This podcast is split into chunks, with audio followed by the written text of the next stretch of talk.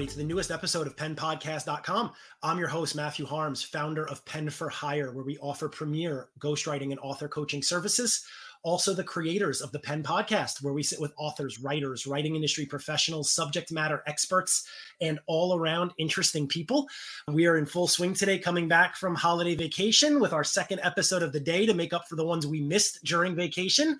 And I have the pleasure of being joined by an author from the other side of the world in Australia, Suzanne Kohlberg. How are you today, Suzanne? I am great, Matt. Thank you so much for having me. It is my pleasure. As we were saying behind the scenes, is a great time of year where our time zones align and I don't have to stay up late and you don't have to get up at the crack of dawn to do this. It's a win-win. It's a win-win. so I know you you are an author, but I'd love for you to just give everyone a little background first on, on yourself, kind of who you are, what you do, what prompted you to write a book. So I am a mum of two who hopefully will not interrupt us during this, fingers crossed, because it's still summer holidays here in Australia. I know for you guys it's winter, but I love that. It's totally different. I, I'm a NOPE coach. So I help people set boundaries and say no to others so they can say yes to themselves and actually do the things that they want to do. Like, how many of us want to write a book one day, want to start a podcast one day, want to do something one day? And it's like, why not now? And I currently live in Sydney, though we do move around quite a bit, which is another reason it's awesome that I'm an entrepreneur because we follow my husband to all sorts of places around Australia. And yeah, I'm known for my crazy t-shirts. So today I have, oh, hug at your own risk with a porcupine on there. So yes, I take my work very, very seriously, but my life not so much because if I'm not having fun, I don't want to do it. You know, that's kind of the mentality I've tried to set for 2023. Even with my goal setting, I felt like last year, not that there's anything wrong with having business or financial goals, but I love writing so much. Everything became so corporate and I did not leave my corporate job to do this to not have fun doing it. So for this year, the focus, I took all everything away and I'm just focusing on actually for the next 24 months helping 100 people tell their story. Oh, that's a brilliant goal. I love it. Because what do they say? Entrepreneurs are the only people who leave at nine to five to work 24 7. That's why we need boundaries. It is. And, you know, we're going to talk a little bit about that because I can use some help there. This was finally the first holiday season where I promised myself I was going to take two weeks off and I lived up to it. I disconnected completely, didn't respond to anything. Last year I said I was going to do it. And then I was too worried about money. I was too worried about what my clients were going to think. This year I was like, no, this is the way it is. And I was shocked when I found 90% of my clients didn't have any intention of meeting me during the holidays either. So it was a win win. Boundaries, boundaries make bank. Like when we model that for our people, they like, oh my gosh, you get to live like this and get paid. They're excited for us and for them. And also, like originally, I was training to be a doctor, so I went to medical school. And what I love about being a coach is there's no emergencies in coaching. Like if you're ringing me, then you really should be going to the hospital. Like I cannot help you. I just literally took two weeks off before becoming a boundaries and note coach. I was a weight loss coach. So the time between Christmas and New Year, I used to get so many emails, messages, phone calls, and I would take them and I would do them, and I was exhausted. And now I'm just like, no, if you've had this problem for however long, you can wait another two weeks. Like, not from a place of uncaring or disheartening or whatever, but how many of us get so sick of ourselves? We're so desperate. We want somebody to save us, and then we're not in it for the long term. So I found when I fielded those calls or when I took those things, I ended up feeling really drained, and people didn't stay in it for the long term. So like for, for us coming on this podcast, I you sent me some emails. I was like, oh, first of all, they were in my spam. Don't know what happened with that. But it's like I didn't check my email at all. I didn't even take my computer. It was the most heavenly holiday ever. I actually I've started living by this phrase that I said to someone earlier today too. Poor planning on your part is not an emergency on my part. Yes. My husband says that all the time. Like he he's a asset engineer for asset planning for long-term projects. And I literally hear him on the call saying, "It's like, well, this is not my problem. Like poor planning on your part." Except he adds a, another P to the poor. We're very irreverent in Australia. piss poor. Yes. Yeah, that's a, that's a common one here too. But yeah, you're right. You're coaching like for what I do, we have clear deadlines. We have we have clear project schedules. If you decided to do all your work during my vacation, that's not my problem. Yeah, but I think as a coach, especially if you're for, for what you do, ghostwriting or, or editing or stuff, you have a process. If the person is like wanting a specific launch date, so with my book, I was easy breezy. I didn't care. But I know some people want a specific launch date because they have a they might be having a an event. They might be having, they might be doing a podcast tour. They might have so many things. But if they don't get the stuff to you on time for you to be able to edit it or, or whatever, that puts the whole project behind. And then you have other clients too. And I think this is something that people don't think about. It's like if I've slotted to work on your thing at Wednesdays at two and you don't have it to me at Wednesdays at two, and then you give it to me at four, well, you've missed the boat because now I have my other clients. And I think communicating that, like boundaries, people are afraid by by by stating that people won't want to work with us. But clear is kind. If you're like, actually, the reason I need it by here is because this is when it's scheduled. And if it doesn't, you know, it's not going to happen on time. They can they can kind of understand it. Whereas otherwise they're like, oh, they're just, they're just really hard to work with. But you know, this is the slot slot that I've allocated, and I need the work by here, or it's just going to have to wait till the following week. I, I love that you said that because yeah, and sometimes those conversations, you know, most times people will get it, but I've had plenty of clients where I've had to repeat three, four, five times. If we meet on a Tuesday at nine, you have your list of stuff to get to me before our a couple days before our next meeting. Just because you're working on it the following Tuesday at 7 a.m. doesn't mean that I'm going to be ready to discuss it with you at nine. You missed your boat, as you said. Yeah, and that's the same. Like the clients I work with one on one, at least an hour before the session. In the day coming up to the session, or at least an hour, there's some things they need to send me. Not war and peace, but you know, just a couple things. If they don't have that to me on time, then we start the session with me fishing for that. And then we spend the first half an hour. It's like I used to be a personal trainer. I've done lots of things. and I liked personally my clients to be already warmed up. So then we can get the most out of that time together. Some people didn't like that, and that's okay. I would go with their preference but you know you can warm yourself up you don't need me for that part let's go so the same you know if you don't have the chapters to you so that you could have proofread them you can spend the time talking about how tough it is and how hard their week was and whatever or you can be like let's get the project done and that's how you out who's going to be a pleasure to work with and who's not right so like your clients who wouldn't warm up those are on the like i don't know if i want to work with them because they're probably going to be a problem going forward before yes. I work with anyone, I send them a book check, a checklist. I send them tools, and the expectation is on our second free consultation, you're going to come prepared to speak about what I sent you.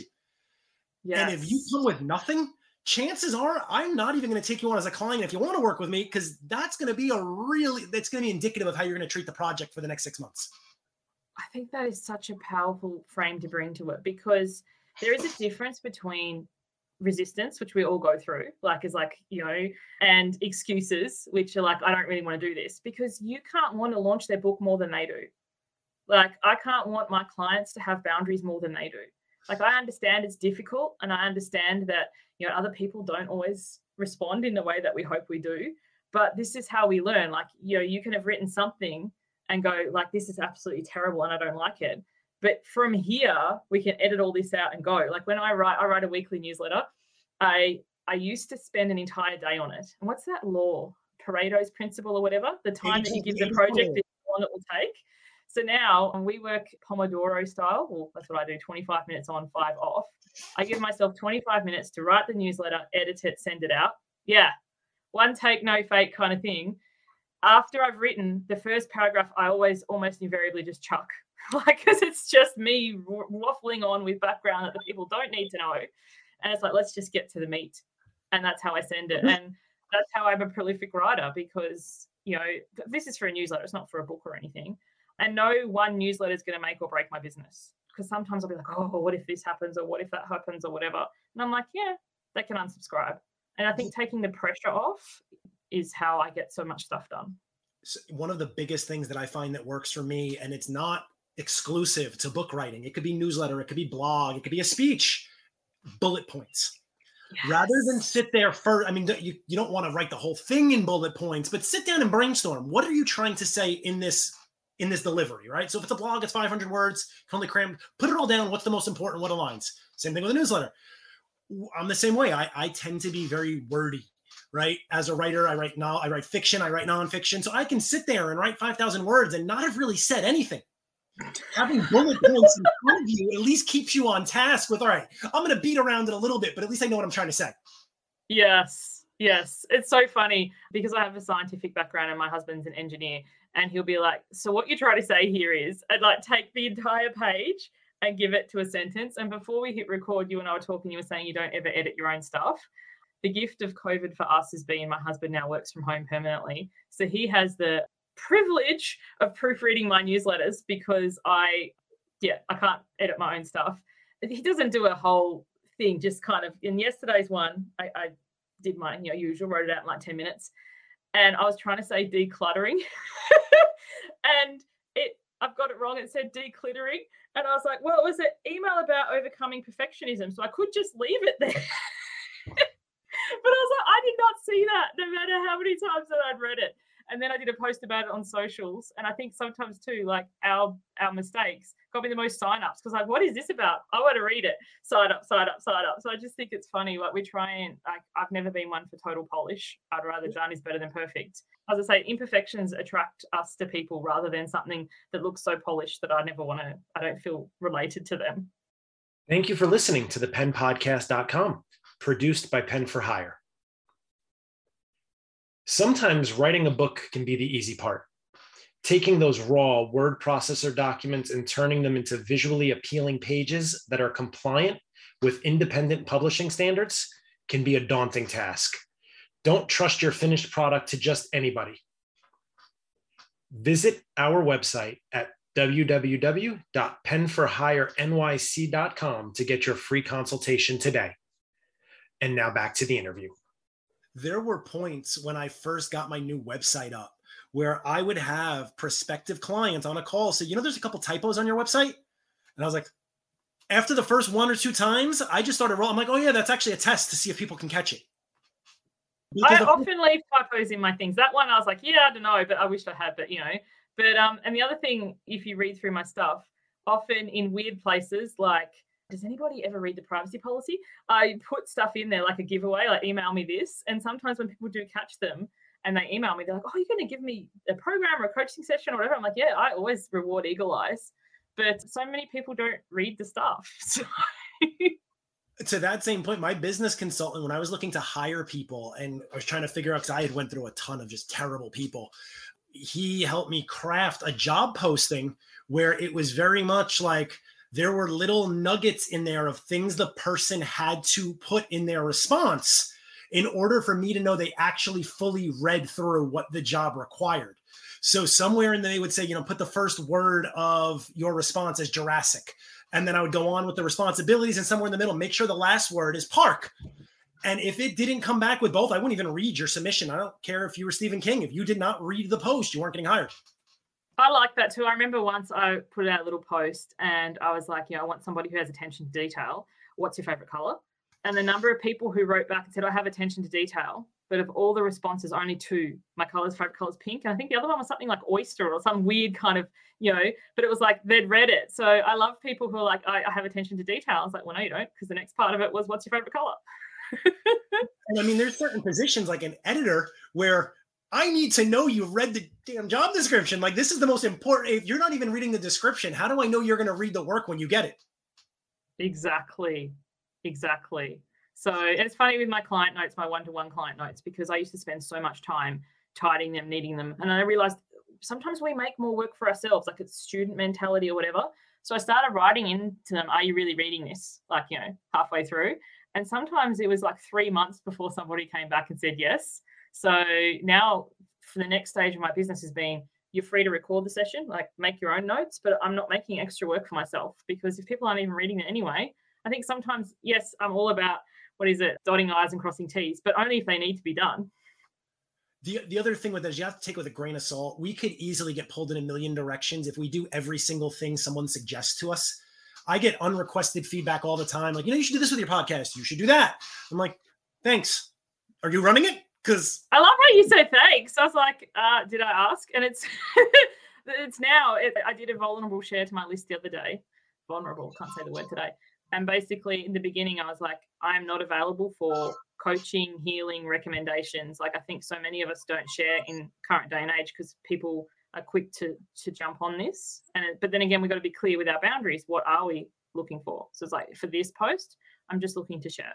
In other times, if I am looking for help, like it's the people who slide into your DMs. It's like, I can get your Instagram to 10,000. And you look at theirs and you're like, you've got like 10 followers. So why don't you go and get your own Instagram to 10,000? Or am I the only person who thinks that? no, no. I'm, uh, my favorite is I get random unrequested emails from a Gmail account saying, I'm a so and so expert. I've been doing this for 20 years. I can help you with your website. I'm like, then why are you using a Gmail account? Like, if you're actually a professional, what's your business name? Like, if it's just you and you're reaching out to me unrequested, how much business do you really have? Yeah. So I think there's something too. I love, I'm not opposed to unsolicited requests. I'll say it like that. But don't copy paste me, especially like, dear sir, madam, or I love your content. Like, someone messaged me and they were like, hi, Suzanne. So they got my name, winning. I love your procrastinator shirt. I have the same one. So they watched something of mine. Like, you have my attention. But when it's just like, I can fix this, like, how presumptive is that? Like, A, is that even my focus? Like, I don't care about my YouTube right now. I personally, I just put stuff on there and hope for the best. Eventually, it will come to forefront. But at the moment, my own focus has been my own podcast. So you're making an assumption that this is a priority for me. I don't like that. And two, I can fix, like, I don't know. I find that kind of insulting. Would you like something? Yeah. yeah, you. Oh my God, you hit it on the head because you're right. There's one or two times that I've gotten an unsolicited, email, and it's very rare. Like you really have to impress me. Where someone did that, they're like, "Oh, we we listened to a bunch of episodes of your podcast. We particularly like this one. We think it would work really well for your social media if you cut these up into 30 minute clips and did Instagram reels. We specialize in that." Now you got me right. You took the time. You, I know you listened to it because you pulled things out you wouldn't know otherwise. And I hired them. It didn't work out because I also knew I didn't really have the bandwidth. I was hoping for a miracle. But the ones where they reach out and go, oh, you know, I've listened to your show and the quality's not perfect and it could really use this, you just lost me. If you're trying to yeah. sell something, the worst thing you do is start by insulting them. Yes. I remember I pitched a podcast and I made a reference to Disney because I listened to the episode and they talked about it and I loved it. And they're like, this is what got you on. Normally, we don't bring on people who don't have a huge following, but you know, your reference to it because I also love Disney and it's a, it's a little things. Whereas I think sometimes we copy paste or we you know we send a, a thing. You can read that through the lines like so obviously. It's like I'd rather you not say it at all than I love your thing if you don't. Like be a bit genuine, people. right. I mean, and that's not to say you have to say something negative, but you don't have to make up fake compliments. Yes. Yeah, and also saying something negative because like. Why, why would you want to hire someone who's like, I can fix this? Like if someone said to me, "Hey, I noticed you put your stuff on YouTube. You know, well done. You, do you know you're not maximizing?" Or I don't, I don't know, like some conversational thing. Or are you open to? Are you open to? Have you have you ever thought about increasing your viewership? Yeah that that would get my attention. Um, am I open? Because like some people send me screenshots of stats and SEO. I'm like, oh, like no, I'm not. I'm not interested in this. So and then uh, and also too, are they willing to put their money where their mouth is? Because like I'm going to get you this many more sales. I remember saying to someone once, okay, cool. So we'll, we'll, I'll hire you on a commission basis. So like, how many sales you get from this, you can have like 50. Oh no, no. I'm like, no. so.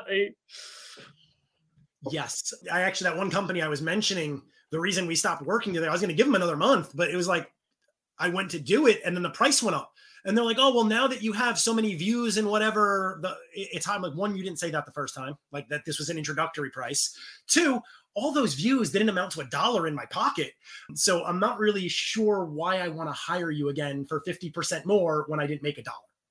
Yeah, I think that's too. And it's funny with views and stuff. I um dabbled with reels at the end of last year. My friend showed me how to do it because I'm not very tech savvy. And I was like, well, what's the matter? No one's going to watch this anyway. Like in the beginning, this is when you get to play first reel 65,000 views. I was like, oh, and then I freaked out. Didn't make any more for like three months, and now I'm just getting back into it now because sometimes you have that success intolerance. Like something does well, not that I had sales or anything. that was it too. Like lots of people watched it. Didn't mean they bought anything, but I just thought that was so funny. I was like, I don't know what I'm doing. No one's going to watch it anyway. 65,000 views. And some of the comments were like, I held up my book and I didn't know how to use the camera reverse the screen thing.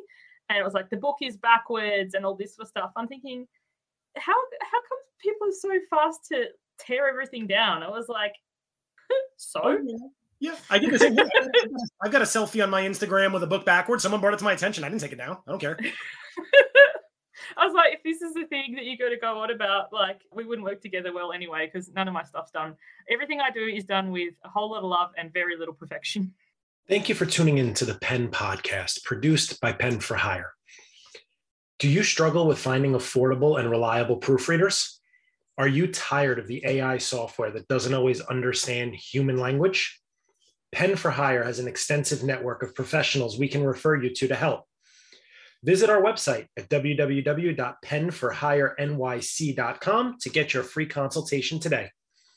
And now back to the interview. So what's funny here is I was going to say we, have only got about 10 minutes left here. We didn't talk about your book, but in reality, I think we've kind of been talking about setting boundaries this entire time, right? Boundaries with people who are trying to solicit you, boundaries with the people in your life, boundaries with business decisions. So let's use that to segue your book. Uh, you know, when did you write it? Why did you write it? And what do you go well, through? This, you... I'm looking forward to re- watching this back for content for my second book because that's what my book, my second book's going to be about boundaries. Um, okay. My first book's called The Beginning is Shit. and my second book, working title, is The Messy Middle. So this is my weight loss memoir. So basically, okay. I used to weigh twice what I do now. My parents put me on my first diet at age four. And f- from age four to 30, I went up and down and up and down and up and down, losing and gaining in excess of 500 kilos, so 1,000 pounds. And once I had my second child, I was like, done with diets. I am no longer available to starve myself or deprive myself. Like there's got to be something else. And I started on a, a mindset journey. Hence, in what became the boundaries, because I think so many people overeat because they overgive. You say yes to everybody else all day. And then by the end of the day, you're exhausted, drained, depleted, stay up late, eat chips, watch Netflix, tell yourself you'll do better again tomorrow. And then are always looking at the right diet or the right program when really you just got to say no. so the, the book is a memoir. It's just my story of of uh, yeah, bullying, what diets, programs, deprivation, and to the point where I was like, I'm just done done with this. I, I love that because I've heard that from my own business consultant sometimes where I'll kind of health is part of our plan and my weight will fluctuate a little bit. And usually it turns out to be I'm my own worst enemy because just because someone invited me go to go invited me to go out to eat dinner at a restaurant that's not healthy doesn't mean I have to say yes.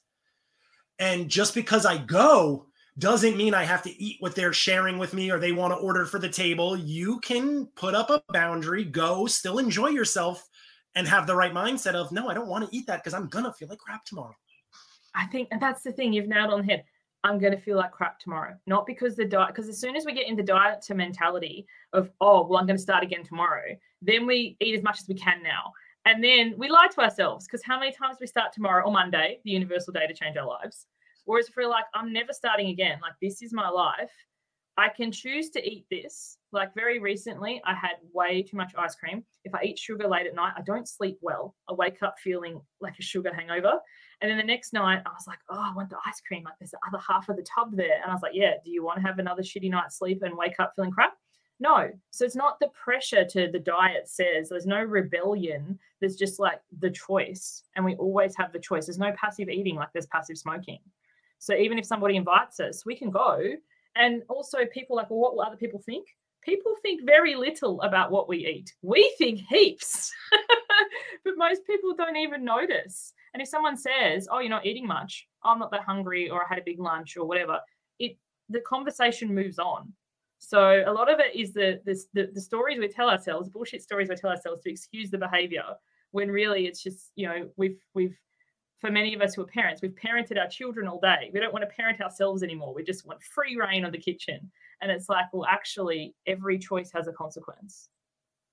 Yeah. And, and there comes that point where how does the enjoyment outweigh the consequence? Like, how good is that ice cream in the moment? Was that worth how you're going to feel tomorrow? In the moment, you may say yes. And then the next morning, you're like, no, it really wasn't.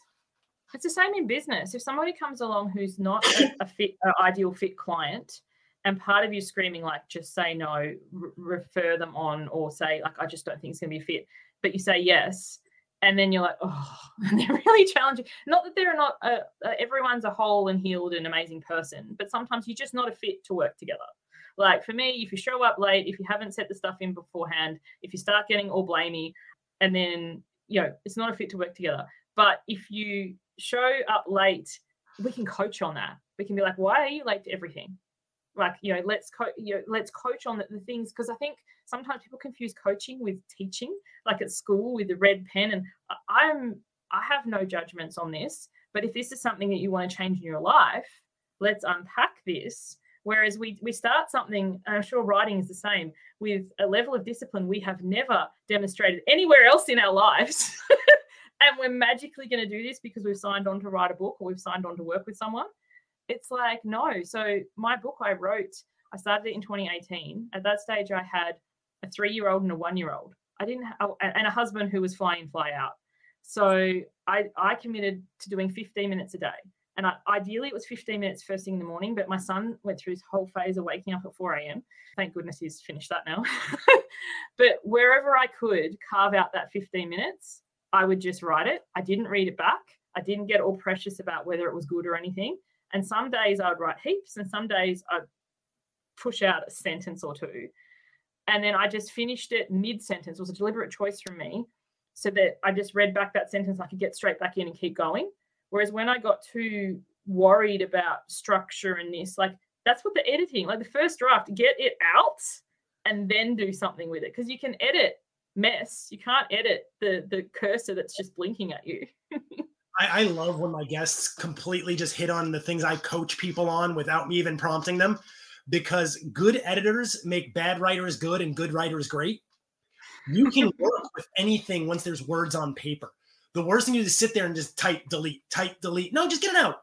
You never know what's worth keeping and what's not. Yes, yes. And you don't know, like when I published my book, the parts of it that were, because it's a memoir, were the hardest for me to write or the most impactful for me. Not saying, not the saying they didn't hit with people, but like there's a, a bit at the beginning of the book where I talk about being bullied at school, which, you know, was hard, but wasn't like emotionally whatever. It has been the most responded to part of the book. And it was so funny to me, it was a moment in like, you know, a fleeting thing. And I think sometimes too, when we're so attached to our work, and then having a good editor, like I had a great editor. There was a part of my book that I didn't really want to write, so I kind of glossed over. And she's like, "Nope, go back to that, deepen it. You, you, you're cutting the readers off." It's like I don't want to. but the thing is, that's the power of having somebody else work with you, your your editor, your coach, whatever. If you're available to be coached on it, rather than not turning up or suddenly I have a headache, no, I can't do this today being honest about where you're at, then you can that help them to help you move through it. That is so true. No one can force anyone to write a book. Even though our full service ghostwriting, we will write every word for you. I can't force you to show up to your weekly meetings. I can't show you to show up on time. I can't force you to show up on time. I can't force you to stay on topic. I can't force you to read the stuff between meetings to approve it. And there's so many points where it's like people just want or they think there's a, a magical solution. And it's your book, not mine. Like, I don't know what you know. I, I can't, I can write what you tell me to write, but I can't create it for you. Otherwise, it would be my story and not yours. Yeah, I think that's that's such a good point. Like, I loved how you said the editors can make you know something good and good stuff great, but you need staff. And I think so many of us, we hire a person to help us with something, and then we get in our own head and have our resistances, but like perfectionism, procrastination, uh, judgment, you know, criticism, and then it's like, no, no, bring that to the person that you've hired. That is gold because that's what's actually holding you back from the long-term success. Not waiting to the level of perfection that you've never ever had in your whole life, and likely never will. Well, we're almost at time, but I had one question written down that on that note I have to ask before we go into the uh, the upcoming program that you have. So, what are some of the most common excuses you get from people on why they don't just start doing something? They're going to wait until after some sort of event Christmas, birthday, Valentine's Day, kids going back to school, kids finishing daycare. They have more time. Like magically, we're going to have more time. There is always, if you look for a reason not to do something, you'll always find one. And what is the most outrageous excuse you've ever gotten for someone saying they couldn't start something? Oh, the most outrageous. Well, one of them was that they couldn't afford it. My program was $97 at the time, Australian, and our, our dollar is not that great. And then it was funny because I was in a mastermind that was starting two weeks later. They turned up in that mastermind, which was 2,700 US. And what I laughed about it is because I'm I'm never offended if you're like Suzanne, I'm just not interested, or it's not a priority for me right now, or whatever. Like I just don't like. I, you know, we tend to say I don't have time, I don't have money. They're never the true reasons. Because it's funny you didn't have 97 bucks for me, but you had equivalent of four thousand dollars Australian for someone else two weeks later. It's like if you just said like I'm not interested, let's go about our way. But don't right. tell me you can't afford it. we, don't, we don't jive, we don't connect, whatever it may be. Don't quote me on the exact percentage, but my business coach tells me it all the time. Money is only 12% of the reason people do or don't do something. Yes, you but I just remember her looking mortified and feeling so embarrassed about it, and I was like, I don't, I don't care. But like, if you just said to me it's not a priority, I'd be like, cool, let's go. So now when I do, I don't do a whole lot of consults. When I do do consults and chat with people, I'm like, at the end of this, we're going to have a yes or no because I think we let ourselves off the hook by maybe, maybe one day, and that's why a lot of my programs called Why Wait. And people say to me, oh, maybe next round, and it's like, no, it's a no. I don't know, but maybe I'm like, I'm not offended, but let's get honest here. It is a no. What's wrong with saying no? We should be normalizing this. Yeah, this level set expectations. And even if you may want to do it in six months, it's still a no now.